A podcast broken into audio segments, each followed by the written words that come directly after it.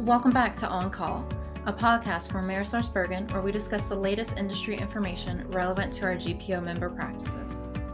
Precision medicine is refocusing which clinical trials are possible, but we still have roughly a 5% participation rate and non diverse patient demographic. Community oncology is the doorway to changing the face of clinical trials in the era of precision medicine. In this episode, we are joined by Dr. Paul Bunn Jr., Distinguished Professor and James Dudley Endowed Chair in the Lung Cancer Research Division of Medical Oncology University of Colorado, and Dr. Fred Ashbury, co founder and chief scientific officer at VieCure, to discuss the process and benefits of facilitating clinical trials in the community setting. The purpose of our podcast to talk about clinical trials, but more specifically, with the emergence of precision medicine and oncology, what the impact of that might mean and what the role will be for community oncology practices to become more involved in this space. So, Paul, we would both agree there are currently thousands of clinical trials currently underway right now in oncology focused on prevention, intervention studies, as well as treatment and supportive care trials. But with the advent of precision oncology as well, this is creating a new complexity. One of our key issues, of course, has been recruitment and retention of patients into these trials. And right now, our recruitment rates are abysmally low, with only about one in 20 cancer patients participating in trials. Can you share with us your thoughts about how community oncology practices might address this concern, along with the disparities associated with those participation rates, including region, age, ethnicity, and the like? So obviously, the only way we make progress in cancer treatment, as well as early detection prevention, is through clinical trials. If we didn't have clinical trials, we'd be stuck forever with what we have today, or we might even have been stuck where we were years ago if we didn't have clinical trials. So, clinical trials are imperative to improve outcome for patients. It's the only way to do this. And uh, as you mentioned, less than one in 20 patients, less than 5% of cancer patients enter a clinical trial. And so, if we had more patients entering a clinical trial, we would speed discovery and improve outcomes faster. It's also true that in the United States, the majority of patients with cancer are treated in the community setting, not uh, in an academic center. And so it's really imperative if we're going to increase access to clinical trials that we do that in the community setting. And uh, this is not competition, this is good for all of us. Uh, certainly, in academic medicine, we want community oncology practices to participate in clinical trials. So there are obviously barriers, and we can talk about some of those. The first uh, barrier is that care of cancer patients has become multidisciplinary. And in academia, the people in each discipline, be it lung, breast, GI, GU, and so on, often work together and usually have weekly uh, conferences to discuss not only clinical trials, but patient participation in those clinical trials. In the community, that's often uh, a bit more difficult because the radiotherapist and the medical oncologist and the surgeon and the pulmonologist and the pathologist may be in different locations. And so identifying patients for clinical trials is sometimes uh, more complicated in a community setting. In addition, the breast specialist may be different from the lung specialist. And as we make advances, the precision oncology, as you call it, or molecular oncology, has similarities but differences. So, for example, in lung cancer, about a third of patients will have a molecular driver for which there's a already approved agent from FDA approved agent, whereas in some cancers, there's far fewer patients that have been identified with molecular drivers but it's a incredibly important precision medicine because the outcomes are much better and the toxicity is much reduced. So it's really imperative that we get people on clinical trials. just another point is that some community oncologists have joined networks which can expedite access to clinical trials. Many oncology practices have been bought by hospitals. And in my opinion, those hospitals have not been supporting enough of these clinical trials for community oncologists who more and more often now may be employed by, by the hospital. So I think that COVID also has, you know, made continuing issues with access to clinical trials. Uh, and we need some changes to the system to make it easier for uh, community oncologists to have access to trials, to have support for trials. And my belief is that the majority, certainly not all, but many community oncologists would, if it was feasible, want to put more people on clinical trial and want to have access to precision oncology data that would allow them to put people on trial. After all, more and more trials require a biomarker. Most often that's a molecular biomarker, but sometimes it's a protein biomarker as well. And so the complexity is getting greater, but the need is getting greater as well. So certainly we all hope that, that we could find ways to make it easier for community oncologists to put people on clinical trial. Paul, you, have alluded to this that there are certainly some benefits to uh, having more patients involved in clinical trials, and certainly the community setting can provide that venue when so many, or rather the majority of cancer patients are being seen in those settings. Can you talk a little bit about what the perceived benefits, though, of me having my patients could be that are participating in clinical trials through my clinic. Certainly, the the advantages of access to data, as you've mentioned, and the like, but perhaps there's some other benefits as well that can help to stimulate that participation. Before we talk about fiscal implications uh, of all this, first of all, right now there are many, many more patient advocacy groups. And most of those advocacy groups are communicating with patients. And most of those advocacy groups will discuss a, molecular precision oncology and the importance of that, and B, the importance of clinical trials. And so for community physicians, they certainly want to be up to date or ahead of the patients. And patients are wanting access to clinical trials more often. And so physicians should want to provide that access to the patients that want that, that access number one. Number two, you know, people want to stay up to date. And clinical trials do, in a way, make you up to date. And because they have, you know, many requirements that are, quote, up, up to date. So clinical trials can help community physicians uh, stay up to date. Community oncologists probably don't want to lose patients to an academic center or to a competing community site that has access because patients are looking for access. So I think community physicians can keep patients and increase patients by having clinical trials.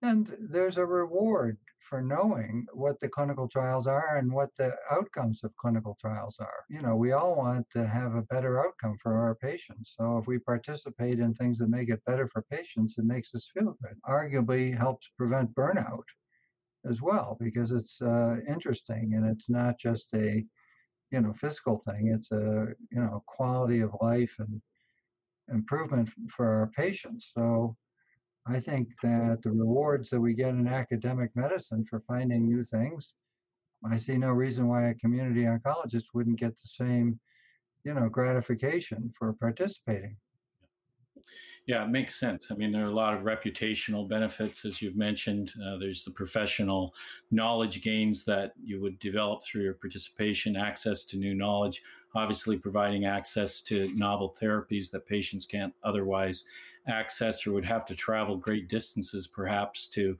participate in these trials, which may act as a barrier for many different reasons too for those patients. With with precision oncology, though, the, the one specific issue that could come up for a lot of these community oncology practices could be things like access to sequencing labs or other resources that they might need. And the new designs are, that are being developed to run these trials different from our classic clinical trial designs and the chemotherapy drug agent testing. So, could you say a little bit about the resource issues and implications that way and design changes that have occurred? For every cancer, and of course, I do lung cancer primarily, but I think for uh, essentially every cancer now, next gen sequencing for genetic alterations for which there are new oral therapies is critical. And in lung cancer, there's eight genetic alterations for which there's a pill that is FDA approved. In some cancers, it's a smaller number, but basically, there are genetic alterations in every cancer now that need to be known before starting therapy and that that's uh, a challenge. But the both the tumor tissue NGS testing and blood testing are FDA approved and commercially available now, and there's several different vendors. Obvious that those CLIA certified laboratories, in a way, it doesn't matter which one you select as long as you select one and and and get it done on every patient. you know, that being said, there are other biomarkers uh, that might be even more difficult. So there are certainly many approved immunohistochemistry protein biomarkers that are somewhat critical. And then we have gene expression, which is being looked at more and more. And so if we have to have gene expression, NGS testing, protein testing, it's obviously uh, going to get more complicated. Fortunately, these biomarkers are FDA approved and commercially available. And so it's imperative that every practice have a vendor, a preferred vendor for NGS testing, for immunohistochemistry testing, and potentially in the future for, for gene testing. But right now, IHC testing for those approved markers and NGS testing for approved markers is critical and um, that needs to be done before starting the treatment journey, in my opinion. And the trial protocols are probably not advocating for any specific lab, as you mentioned, as there are a number of different vendors that are available. Are there resources that might be needed, though, to, to help those practices in terms of not just requesting the, the result, but getting the result in and then an interpretation of that result to go forward? Is mm-hmm. that supported by the, the trial sponsors, or will those practices need to become a little bit more informed in how to participate? So, there's a couple issues. Of course, first is obtaining the tissue. And one of the issues in the community is that the pathologist has the tissue. And somebody has to tell the pathologist to send it uh, and where to send it. It is a little bit easier not to deal with all the different vendors. So the reports are a little bit different from each vendor. And it is easier to get used to the reports. So having fewer vendors in a way is probably an advantage because because the rep- reports are somewhat somewhat variable. But in the community, it's very very important that they communicate with the pathologist and make sure that the pathologist a collects adequate amount of tissue and b the pathologist knows what you want from it. And if you have a preferred vendor the pathologist should know about that. And in my opinion it's more important to use the same vendor that you're used to their reports and so on uh, as opposed to which one.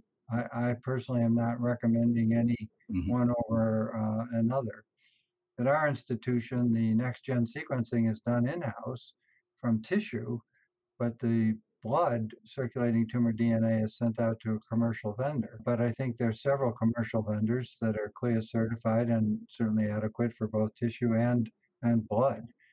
But it is it, it is easier to use the same one. And it's really important that you communicate with a pathologist about which one's going to be used and making sure you get the report back. Well, I want to pick up on something you mentioned earlier, too, though. We already know the complexities of recruiting patients into trials, consenting them, and then managing through the process. The last 16 to 17 months have been unprecedented in terms of changes that we've had to make often on the fly on the fly in response to covid. What kind of changes have you seen occur in the clinical trials space and what advice might you give to community practices? Right so in lung cancer the IASLC you know did a survey and accrual went down by 43% from 2019 to uh, 2020 for every trial basically of every type and country and region of the world, clinical trial accruals went down.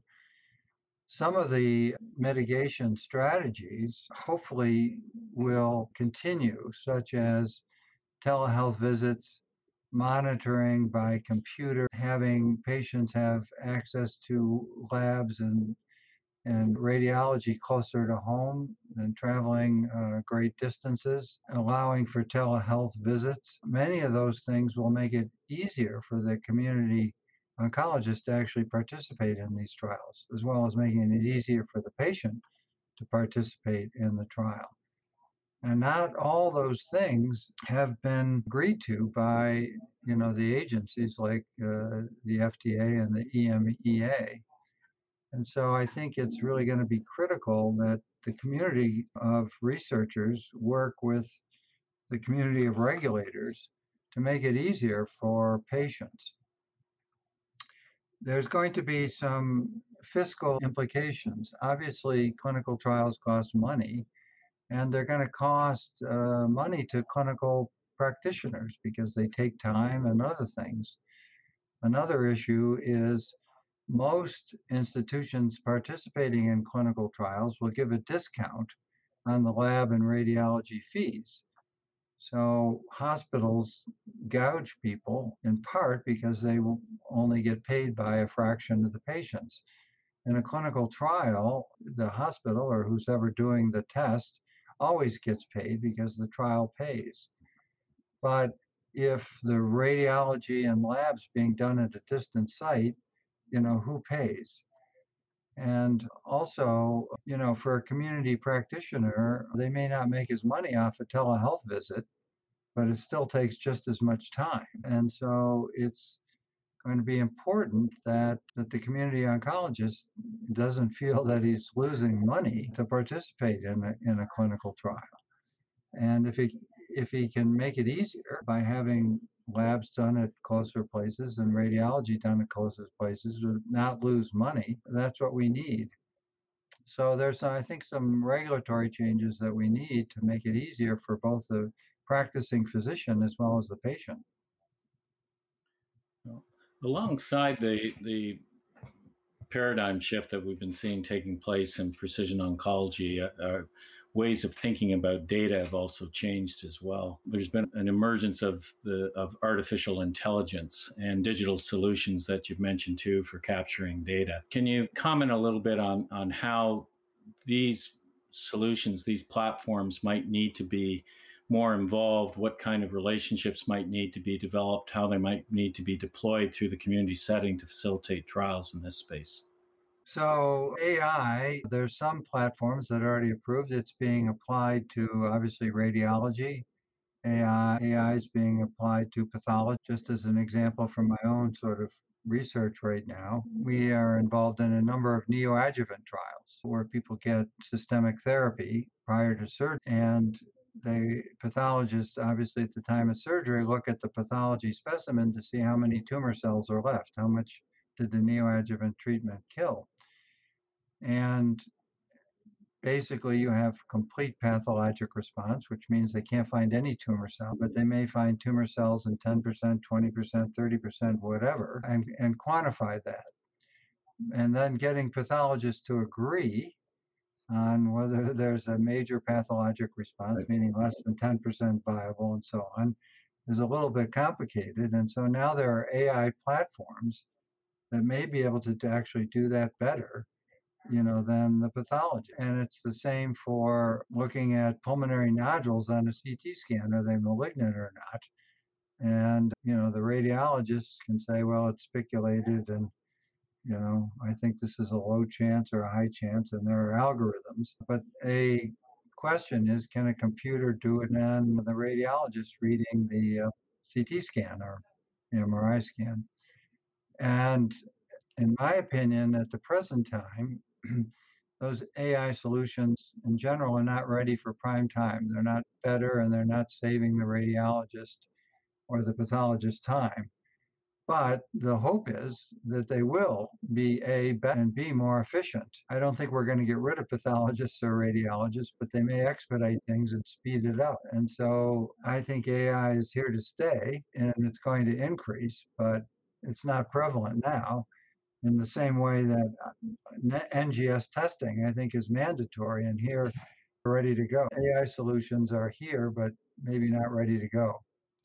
Yeah, and, and clearly, I think with the increasing numbers of patients that we're seeing, the complexity of care, the complexity of these novel trial designs and the like, at point of care, we're going to need AI solutions as well to help translate those data process those data and, and provide considerations back to physicians in real time.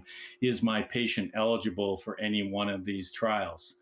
If my patient is eligible, you know, consent the patient. If I got the consent, then I must manage the patient on the trial. Now, new sources of data are coming for those patients too, and and adding is uh, so much volume, if you will, of the things that you need to think about on a daily basis. It's already hard enough. It's I think that pressure is, is increasing for your typical practice uh, community oncology. Clearly, we've seen a lot of changes. Very grateful to Dr. Paul Bunn for his time today, distinguished professor. And the, the effort that you've taken in the clinical trial space has certainly influenced all of us. Your insights into how community oncology practice can make a difference helping to recruit patients because that's where the majority of patients are seen, specifically to assist in precision oncology trials. Very, very helpful discussion today. Thank you, Paul. Uh, it's a pleasure, and I will emphasize that I have nothing but respect for community oncologists where most of the practice takes place, and it's complicated, but hopefully we can make trials more accessible to them and reward them. Thank you. That's all for this episode of On Call. Stay tuned for more content from our partners at VieCure, with topics ranging from toxicity management to AI support. Until next time, stay safe and thanks for listening.